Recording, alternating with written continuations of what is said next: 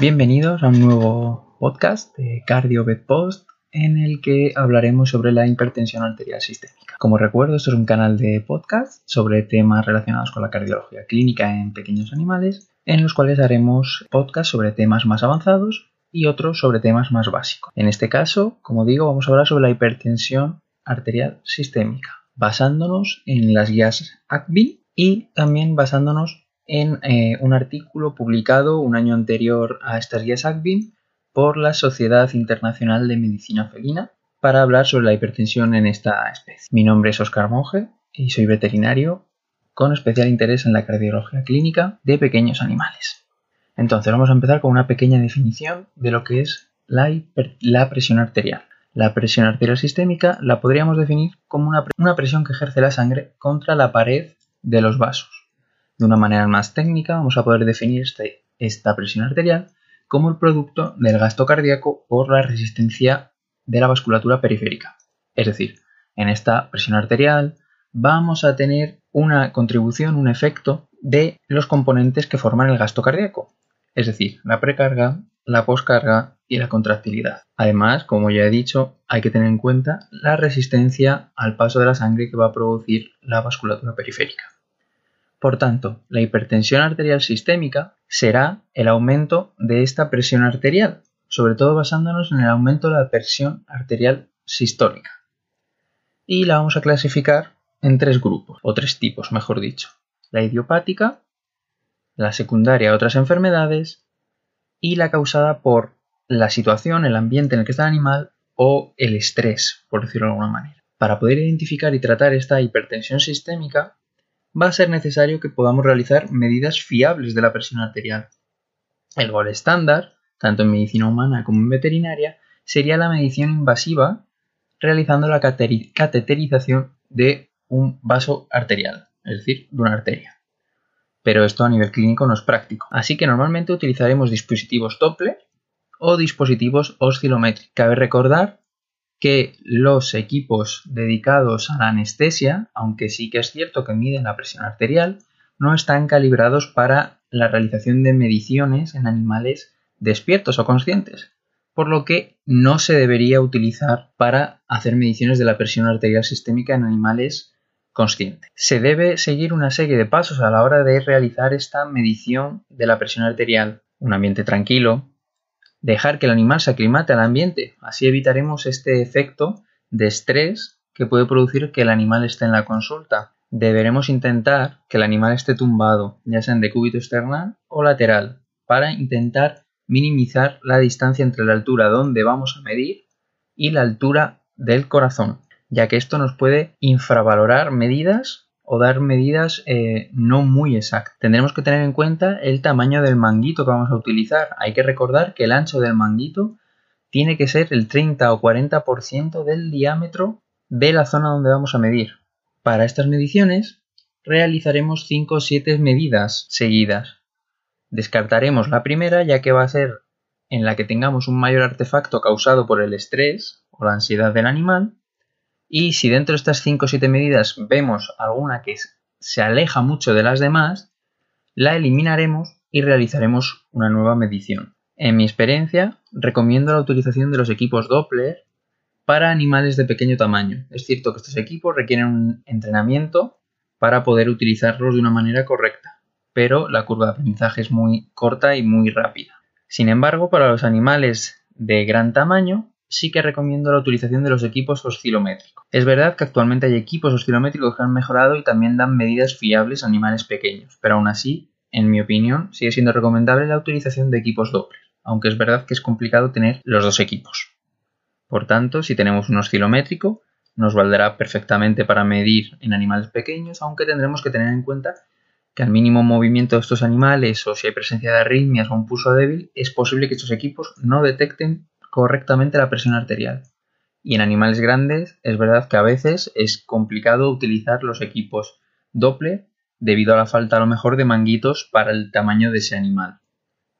Los equipos Doppler nos van a dar la medida de la presión arterial sistólica únicamente, mientras que los oscilométricos nos darán tanto la medida diastólica, la media como la sistólica. Como ya he dicho, existen tres tipos de hipertensión arterial Una de ellas es la hipertensión por el ambiente o estrés, y esta es consecuencia de una alteración en el sistema nervioso autónomo, es decir, una activación del sistema nervioso simpático debido al estrés o a la excitación. Siendo animales normotensos que están sometidos a este estrés, nos pueden dar valores de animales con prehipertensión o hipertensión.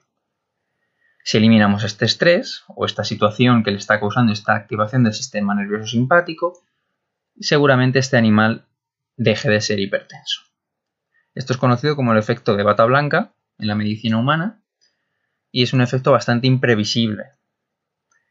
Se cree que estos pacientes que son reactivos eh, o que tienen este aumento de la presión arterial debido al estrés pueden tener un mayor riesgo de padecer daños por hipertensión arterial en caso de tener una hipertensión arterial por otras causas, es decir, una hipertensión arterial secundaria o una hipertensión arterial idiopática. La hipertensión secundaria va a ser un, aumento persistente de la presión arterial debido a la presencia de una enfermedad o una condición que nos va a producir un aumento de esta presión arterial.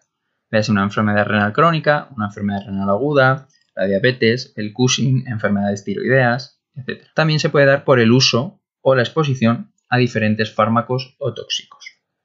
La hipertensión idiopática no, la no vamos a detectar una causa subyacente que justifique este aumento de la presión arterial y en muchas ocasiones va a ser un factor multifactorial el que nos esté causando este aumento de la presión arterial. Ambiente, genética, estilo de vida, etc. En este caso se recomienda realizar un diagnóstico completo, es decir, vamos a descartar todas las posibilidades o todas las posibles causas de la presión arterial elevada. Por tanto, se recomendará realizar ecografía renal, SDMA, medición de la tasa de filtrado glomerular, mediciones de creatinina, vaya, medición de proteinuria, hormonas tiroideas, cortisol, etc. Según el estudio que revisemos en la bibliografía, existen diferentes valores de corte para considerar que un animal es hipertenso. Por tanto, en este consenso Abbin lo que vieron es la necesidad de estandarizar esta forma de medición de la presión arterial para poder llegar a unos límites de corte, unos cutoff. En veterinaria diferente a humana, medicina humana, no se conoce con ciencia cierta qué efecto tiene la edad sobre la presión arterial. Aunque sí que se ha visto que en gatos, por ejemplo, según crecen, según se hacen más mayores, sí que tienen un efecto aumentando esta presión arterial. En cuanto al sexo, algunos estudios han visto diferencias entre machos, hembras y animales castrados, siendo la presión arterial más alta en los machos enteros, que disminuirá si lo castramos, y siendo la presión arterial más baja en las hembras enteras, que aumentará si las castramos. También, en nuestro caso en veterinaria, tenemos que tener en cuenta la raza que estamos hablando, sobre todo en perros, ya que las diferentes razas tienen diferentes temperamentos. Y esto puede alterarnos la presión arterial y por tanto sería necesario estudiar, como dicen en estas guías ABBI, unos límites específicos para cada raza. Por último, la obesidad se cree que tiene un efecto sobre la presión arterial. Es decir, que la presión arterial nos va a aumentar en animales con sobrepeso. Es verdad que a veces las mediciones de presión arterial, sobre todo por ejemplo con el método Doppler, en animales muy obesos se pueden dificultar. El riesgo de la hipertensión arterial está en sí en el daño que pueden generar en una serie de órganos que vamos a denominar órganos diana y el daño a estos órganos diana va a ser un criterio para el tratamiento de la hipertensión arterial. En el caso del riñón, la hipertensión arterial se ha asociado a proteinuria y cambios a nivel histológico. Por tanto, razón para el tratamiento hipertensivo sea el que tengamos alguno de estos efectos, como por ejemplo la proteinuria si tenemos proteinuria y una presión arterial elevada, es un motivo para empezar a tratar a ese paciente con fármacos antihipertensivos. Hay que recordar que esta hipertensión arterial se puede presentar en cualquier estadio de la enfermedad renal. Y, según hablan en este consenso Abbin, los valores de creatinina no han demostrado una relación directa con la presión arterial. Es decir, que si tenemos unos valores muy elevados de creatinina, no tenemos por qué tener también unos valores muy elevados de presión arterial. También puede afectar a los ojos y se han observado lesiones oftalmológicas, con una prevalencia en algunos estudios hasta del 100%. Estos estudios estaban realizados en gatos y contando con la presencia de especialistas en oftalmología. Entre los daños que puede causar encontramos el desprendimiento de retina, la hemorragia retiniana, hemorragia vítrea, edema de retina, vasculatura retiniana tortuosa y engrosada, degeneración de la retina el glaucoma. Hay que tener en cuenta que esta hipertensión arterial puede causar daños no recuperables aunque instauremos el tratamiento. Por lo tanto, es importante reconocer que existe esta hipertensión arterial y tratar. Se han observado daños en estos órganos, en los ojos, a partir de los 168 milímetros de mercurio de presión arterial. Esto no quiere decir que valores más bajos no nos puedan causar problemas en estos órganos diana pero es el valor que se ha encontrado de corte en algunos estudios. El sistema neurológico también va a ser un órgano diana de la hipertensión arterial, como podemos encontrar la encefalopatía hipertensiva. En fases iniciales va a responder bien al tratamiento antihipertensivo, pero al igual que en los ojos puede causar daños no recuperables, ya que causa necrosis o hemorragia en diferentes puntos del sistema nervioso, causando así los síntomas asociados. No es lo mismo una lesión en cerebelo que una lesión en trocoencefálico o una lesión en cerebro. También va a ser un órgano diana de la hipertensión arterial el corazón y el sistema cardiovascular. Observaremos alteraciones como soplos, ritmos de galope, cardiomiopatías hipertensivas, es decir, hipertróficas, puede llegar a causar una insuficiencia cardíaca congestiva, etc. Esta presión arterial la deberemos evaluar en pacientes con signos, signos clínicos compatibles con daño en estos órganos diana que acabamos de hablar y que no encontramos una causa justificada para estos daños. También es verdad que, en mi opinión, la presión arterial se debería evaluar en cualquier enfermedad que pensemos que pueda cursar con hipertensión arterial, deberíamos medirla y ver en qué valores nos encontremos sin esperar a que haya un daño en los órganos diana. También cuando utilicemos ciertos fármacos, como pueden ser los córticos, no estaría de más evaluar la presión arterial o su evolución. Como ya he dicho, en medicina humana la edad sí que es un factor predisponente, pero en medicina veterinaria no se ha llegado a una relación bien justificada. Por tanto, en mi opinión es necesario incluir en la exploración física de los animales adultos geriátricos la medición de la presión arterial sistémica. Por ejemplo, en, este estas guías APIN se recomienda que en gatos mayores de 7 años o en perros mayores de 9 se mida la presión arterial con frecuencia. Como ya he dicho, el diagnóstico de esta hipertensión arterial debemos basarlo en unas medidas fiables de la presión arterial. Nos basaremos en la presión arterial sistólica para el diagnóstico de la hipertensión. La presencia de daño en órganos diana, como ya he dicho, va a justificar el que iniciemos el tratamiento tras una única medición. Pero, en el resto de casos en los que no haya daño en órganos diana, no haya síntomas, sí que es necesario confirmar esta hipertensión en mediciones repetidas. En el caso de que obtengamos un valor de animal prehipertensivo o incluso hipertensivo leve, moderado, haremos una revisión a las 4 u 8 semanas para confirmar esta hipertensión arterial sistémica. Sin embargo, si ya estamos en un valor que justifica un alto riesgo de daño en los órganos diana, lo evaluaremos a la semana siguiente o como máximo a los 15 días para confirmar esta hipertensión arterial. A los pacientes, según los valores que obtengamos de presión arterial sistólica, los clasificaremos en normotensos, si esta presión es menor de 140 milímetros de mercurio, prehipertensivos, si es entre 140 y 159, hipertensivo con riesgo moderado de daño en órganos diana entre 160 y 179 e hipertensivo severo con un alto riesgo de daño en los órganos diana a partir de los 180 milímetros de mercurio.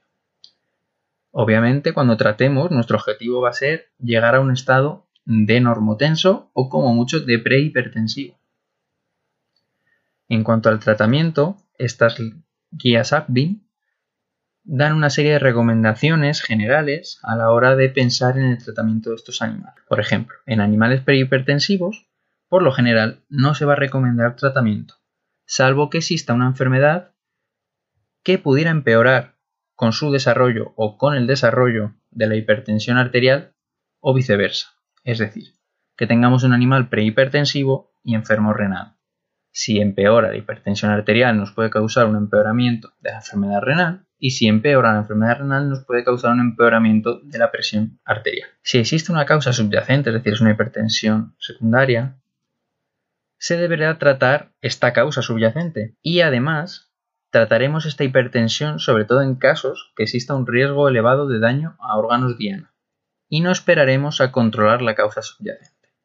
Es decir, tengo un gato hipertiroideo con hipertensión arterial y con signos de daños oftalmológicos. Trato el hipertiroidismo, pero no voy a esperar a controlar el hipertiroidismo para tratar la hipertensión.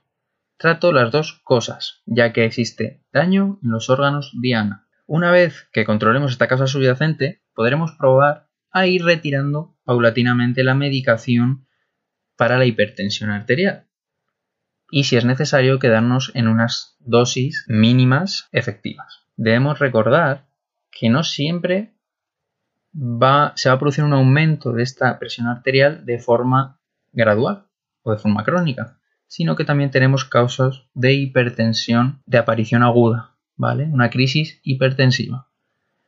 Siendo, siendo esto una emergencia que sí que deberemos tratar de manera rápida. En cuanto al tratamiento general, se deberá iniciar junto con la terapia de la causa subyacente en el caso de que ésta exista, ya que es la mayoría de las veces, según estas guías ACPIN, en el 80% de los casos.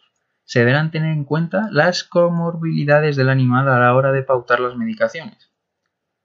Y no buscaremos una bajada de 180 a 120 en tres días, es decir, no buscaremos una bajada brusca, buscaremos una, una bajada gradual dando tiempo a que los lechos vasculares se acostumbren a esta vasodilatación, a esta bajada de la presión arterial. Y como digo, buscaremos una presión arterial sistólica por debajo de 140 milímetros de mercurio. Si con la medicación nos hemos pasado y bajamos por debajo de 120 milímetros de mercurio, habrá bastante riesgo de causar una hipotensión en ese paciente. Veremos debilidad, síncopes, taquicardia, y por tanto lo que debemos hacer es ajustar la medicación para aumentar estos valores de presión arterial sistólica por encima de 120. En cuanto a la restricción de sodio, que en humana sí que se habla mucho de ella, se utiliza, en veterinaria no hay evidencias firmes sobre la restricción del sodio en animales como el perro y el gato, aunque se recomienda evitar las dietas muy ricas en sodio, eligiendo siempre una dieta que sea equilibrada, que sea correcta, gama alta, ser posible, y que se tenga en cuenta su comorbilidad. Es decir, si tenemos un paciente con una hepatopatía, pues a lo mejor nos interesa más darle un pienso enfocado a esta hepatopatía que andar buscando piensos para la hipertensión arterial sistémica. También cabe recordar que en pacientes subclínicos o asintomáticos de patologías cardíacas, si utilizamos una dieta muy muy restrictiva en sodio, nos puede dar un inicio de la activación del sistema renina-angiotensina-aldosterona por ausencia de sodio y por tanto empeorarnos el estado de este animal. En la mayoría de los animales, como digo, la hipertensión arterial no va a ser una urgencia. Vamos a buscar bajar este valor de presión arterial de forma gradual. Pero existen casos en los que va a existir una terapia específica para la enfermedad que está causando la hipertensión arterial sistémica y por tanto seguramente reduzca esta hipertensión arterial sistémica de una manera bastante más rápida. Como por ejemplo tenemos los beta y alfa bloqueantes en el caso de los feocromocitomas o los bloqueantes de los receptores de aldosterona, como es en el caso de la espironolactona en los tumores adrenales o en el hiperaldosteronismo. Aunque el tratamiento estándar en las en los pequeños animales, en el perro y el gato, suelen ser los IECAS, los ARA2 o los inhibidores, los inhibidores de la aldosterona, los inhibidores de los canales de calcio. Los IECAS y los ARA2 van a ser la primera elección en muchos casos cuando exista la comorbilidad con la enfermedad renal o con la insuficiencia renal, cuando exista además proteinuria. En caso de hipertensión muy severa, iniciaremos el tratamiento con combinación de fármacos, es decir, combinación, por ejemplo, de un, de un IECA o un ARA2 y un inhibidor de los canales de calcio como puede ser el albilodipino. No debemos usar los bloqueantes de calcio en la especie canina como monoterapia o como primera línea de tratamiento. Esto se debe a que esta medicación va a producir una dilatación de los vasos renales, pudiendo exponer los glomérulos a un mayor daño por la hipertensión. Por lo que en la especie canina, los fármacos que serán de elección, de primera elección para la monoterapia, serán los yecas mayormente o incluso se podrían llegar a utilizar los arados, telmisartán, valsartán, etc. En caso de que no consigamos controlar esta presión arterial utilizando los dos agentes que ya hemos dicho, combinación de Unieca y anlodipino, por ejemplo, y tras subir sus dosis, podremos añadir otros fármacos. Otros fármacos que se han estudiado son la hidralacina, la espinolactona, por ejemplo, los betabloqueantes, la hidroclorotiazida o la furosemida. Estos dos últimos son diuréticos. Es verdad que su uso aún es un poco controvertido y sí que lo recomiendan sobre todo en la aparición de edemas o derrames en el animal hipertenso debemos tener en cuenta que el uso de cualquiera de los fármacos antihipertensivos en pacientes deshidratados puede aumentar las probabilidades de que tengamos un daño en el riñón o una disminución de la tasa de filtración glomerular y por tanto un aumento de la creatinina. Por lo que deberemos rehidratar a los animales antes de iniciar la terapia. La furosemida, como ya he dicho, que es un poco controvertida y se utiliza sobre todo en casos de pacientes con derrames o edemas, se debería evitar en pacientes donde exista una insuficiencia renal o un fallo renal concomitante. En cuanto a la hipertensión felina, el fármaco de primera elección va a ser el alodipino, es decir, los bloqueantes de canales de calcio, debido a que tienen un potente efecto y llegan a reducir entre 28 y 55 milímetros de mercurio la presión arterial. Aunque estos fármacos controlan la presión arterial, es verdad que existen en estos pacientes felinos un mayor riesgo de enfermedad renal o fallo renal. Entonces, en estos casos deberemos valorar a lo mejor reducir estas dosis del amlodipino o de los inhibidores de los canales de calcio para añadir un fármaco antiproteinúrico, como pueden ser los IECAS o los arados, como el telmisartán. El uso de los IECAS o arados como primera lección y en monoterapia para el tratamiento de la hipertensión están desaconsejados en la especie felina, ya que se ha observado que producen un descenso leve de la presión arterial, es decir, que no son muy eficaces. Pero sí que recomendamos su uso en una terapia combinada.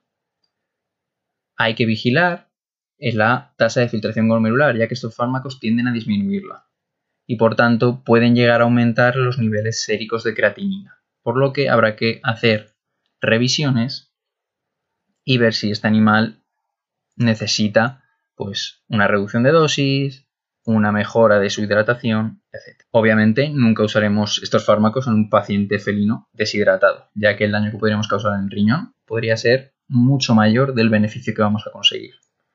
En los pacientes felinos también se ha probado la combinación con otros fármacos, pero es verdad que no, al menos en esta guía, no dicen ningún estudio que avale su uso. Por ejemplo, están los betabloqueantes, que nos van a causar como efecto secundario una disminución de la frecuencia cardíaca y de la contractilidad y que se han valorado, pero mm, su efecto sobre la presión arterial no se ha visto que sea muy potente en estos casos o no se ha valorado correctamente. También podemos utilizar la hidralacina, pero es verdad que este fármaco generalmente se deja para causas de urgencia o de crisis hipertensivas. En el caso de la especie felina, en casos de hiperaldosteronismo, podremos añadirle espironolactona, por ejemplo aunque es verdad que se recomienda la cirugía, la adrenalectomía, si es posible, pero bueno, podremos añadir esta espinolactona. Y en los gatos con feocormocitoma, aunque también la primera elección puede ser en muchos casos la cirugía, se va a recomendar el uso de antagonistas alfa y en lodipino. Ya que hemos hablado de estas crisis hipertensivas, cuando exista un aumento agudo de esta presión arterial y signos de daño en órgano diana, sí que vamos a necesitar un tratamiento agresivo. Vamos a querer bajar esa presión arterial para que deje de causar daño. Encontraremos sobre todo lo más común daños oftalmológicos o neurológicos. Los tratamientos que se recomiendan en estos casos de crisis hipertensivas, muchos han sido eh, extrapolados de la medicina humana. Y sí que es verdad que en estos casos se recomienda la hospitalización. Si nos llega un animal con crisis hipertensiva, aunque tratemos, no se debería mandar de forma ambulatoria a este animal, se debería quedar hospitalizado. Cuando estamos ante un aumento crónico de la presión arterial, da tiempo a que la vasculatura tanto renal como del sistema nervioso, del cerebro, por ejemplo, se adapte a estos cambios en la presión arterial. Pero sin embargo, en los casos agudos aumenta tan rápido que no da tiempo a que actúen estos mecanismos compensadores. Por tanto, hay más opciones de que cause un daño en estos órganos diana. Y buscaremos además, por ello, bajar la presión arterial de una manera más rápida. Deberemos disminuir esta presión sistólica un 10% la primera hora, un 15% las horas siguientes y el resto que nos quede bajar hasta alcanzar un valor normotenso o prehipertensivo como mínimo se hará de forma gradual. Será necesario en estos casos el tratamiento parenteral, no en todos los animales, pero en muchos casos sí que va a ser necesario debido a su acción rápida y que nos vamos a poder ir guiando según los efectos que consigamos, por ejemplo las CRIs, podremos poner una CRI a mayor o menor dosis según los resultados que vayamos obteniendo. Algunos de los fármacos que recomiendan y que en mi opinión son de mayor disposición en las clínicas es la hidralacina, en el que utilizaremos primero un bolo intravenoso para continuarlo con una CRI. Según estas vías ACVIN, utilizaremos un bolo de 0,1 miligramos kilo intravenoso de forma lenta en 2 minutos y empezaremos con una CRI entre 1,5 y 5 microgramos kilogramo minuto. También podremos utilizar el nitroprusiato en CRI directamente 0,5 a 3,5 microgramos kilo minuto. Aunque hay que recordar que este fármaco muchas veces es bastante difícil conseguirlo. Posteriormente, a las 12 o 24 horas tras la estabilización del paciente y de su presión arterial, podemos empezar a dar la medicación oral. Hay que recordar que durante toda la hospitalización y todo el tratamiento hasta que consigamos llegar a una estabilización del animal, habrá que hacer una monitorización intensiva de esta presión arterial, es decir, medirla cada poco. Incluso cuando ya lo mandemos a casa con la medicación oral, tendremos que hacerle venir a la semana, valorar cómo está esa presión y ver si tenemos que subir aún más la dosis o tenemos que disminuirla. Obviamente me refiero cuando lo mandemos a casa, cuando ya esté en un estado sin daño en los órganos diana, y con una presión arterial prehipertensiva. Según estas guías APIN, recomiendan otros fármacos que yo la verdad es que nunca he utilizado y no he visto en ninguna clínica u hospital, que son el fenoldapam y el labetolol. Yo nunca los he utilizado, así que no puedo hablar sobre esos fármacos. Otras opciones fuera de estas guías APIN, ya sea en el artículo que mencioné anteriormente de la especie felina o en el libro Hipertensión, el perro y el gato de Elliot, también se recomienda, por ejemplo, el uso de la cepromacina, sobre todo, por ejemplo, en crisis hipertensivas si el animal viene muy agitado, de unos 50-100 microgramos gato, intravenosa o subcutánea. ¿vale? Y tenemos que tener en cuenta que esto va a causar un efecto sedante. Es decir, que si un animal que venga en estado comatoso, a lo mejor no nos interesa utilizarlo. También tendremos el esmolol, que utilizaremos en CRI entre 50 y 100 microgramos kilo minuto en el caso del perro del gato, perdón, y de 50 a 75 microgramos kilo minuto en el perro, aunque hay que tener en cuenta que este fármaco es de acción muy rápida, acción muy corta y muy potente. Por tanto, cuando lo utilicemos tendremos que estar monitorizando la presión arterial de forma muy intensiva. En el perro, además, en este libro también incluyen los diuréticos como ya hemos hablado, la hidroclorotiacida y la furosemida. Pero que, como ya he dicho, también recomiendan que se utilice mayormente cuando haya asistencia de edemas. En pacientes con aumento agudo de la presión arterial, pero sin daño en órganos diana, es verdad que podríamos empezar con la medicación por vía oral, ya sea en el lodipino, en el gato, o incluso en el perro también en estos casos de urgencia, o la hidralacina. La dosis recomendada para los gatos de anlodipino es 0,625 a 1,250 miligramos gato cada 12 o 24 horas, empezando siempre por dosis la más baja y con el intervalo de tiempo más alto, es decir, cada 24 horas iremos aumentando. O en el perro también el alodipino podemos utilizarlo a, ceros, a dosis de 0,2-0,4 miligramos kilo vía oral cada 24 horas. También se podrá utilizar la hidralacina por vía oral en ambas especies, de 0,5 a 2 miligramos kilo vía oral cada 12 horas. El alodipino en los gatos se recomienda, además de por lo ya hablado, porque se ha visto que hay un menor riesgo de que lleguemos a causarle una hipotensión al paciente felino. Por tanto, podemos decir que es bastante seguro en ese aspecto. Espero que esta revisión rápida de las guías ACBIN, libro de hipertensión arterial en el perro y el gato de Elliot y el artículo de la ISFM sobre la hipertensión felina os haya resultado de utilidad, que os haya sido práctico. Lo he intentado hacer lo más breve y lo más práctico, más aplicable a la clínica posible. Y nos veremos en posteriores podcasts. Mi nombre es Oscar Monge y espero veros en el próximo. Cualquier duda o sugerencia que queráis hacer, podéis escribirme al correo cardiopodbet.gmail.com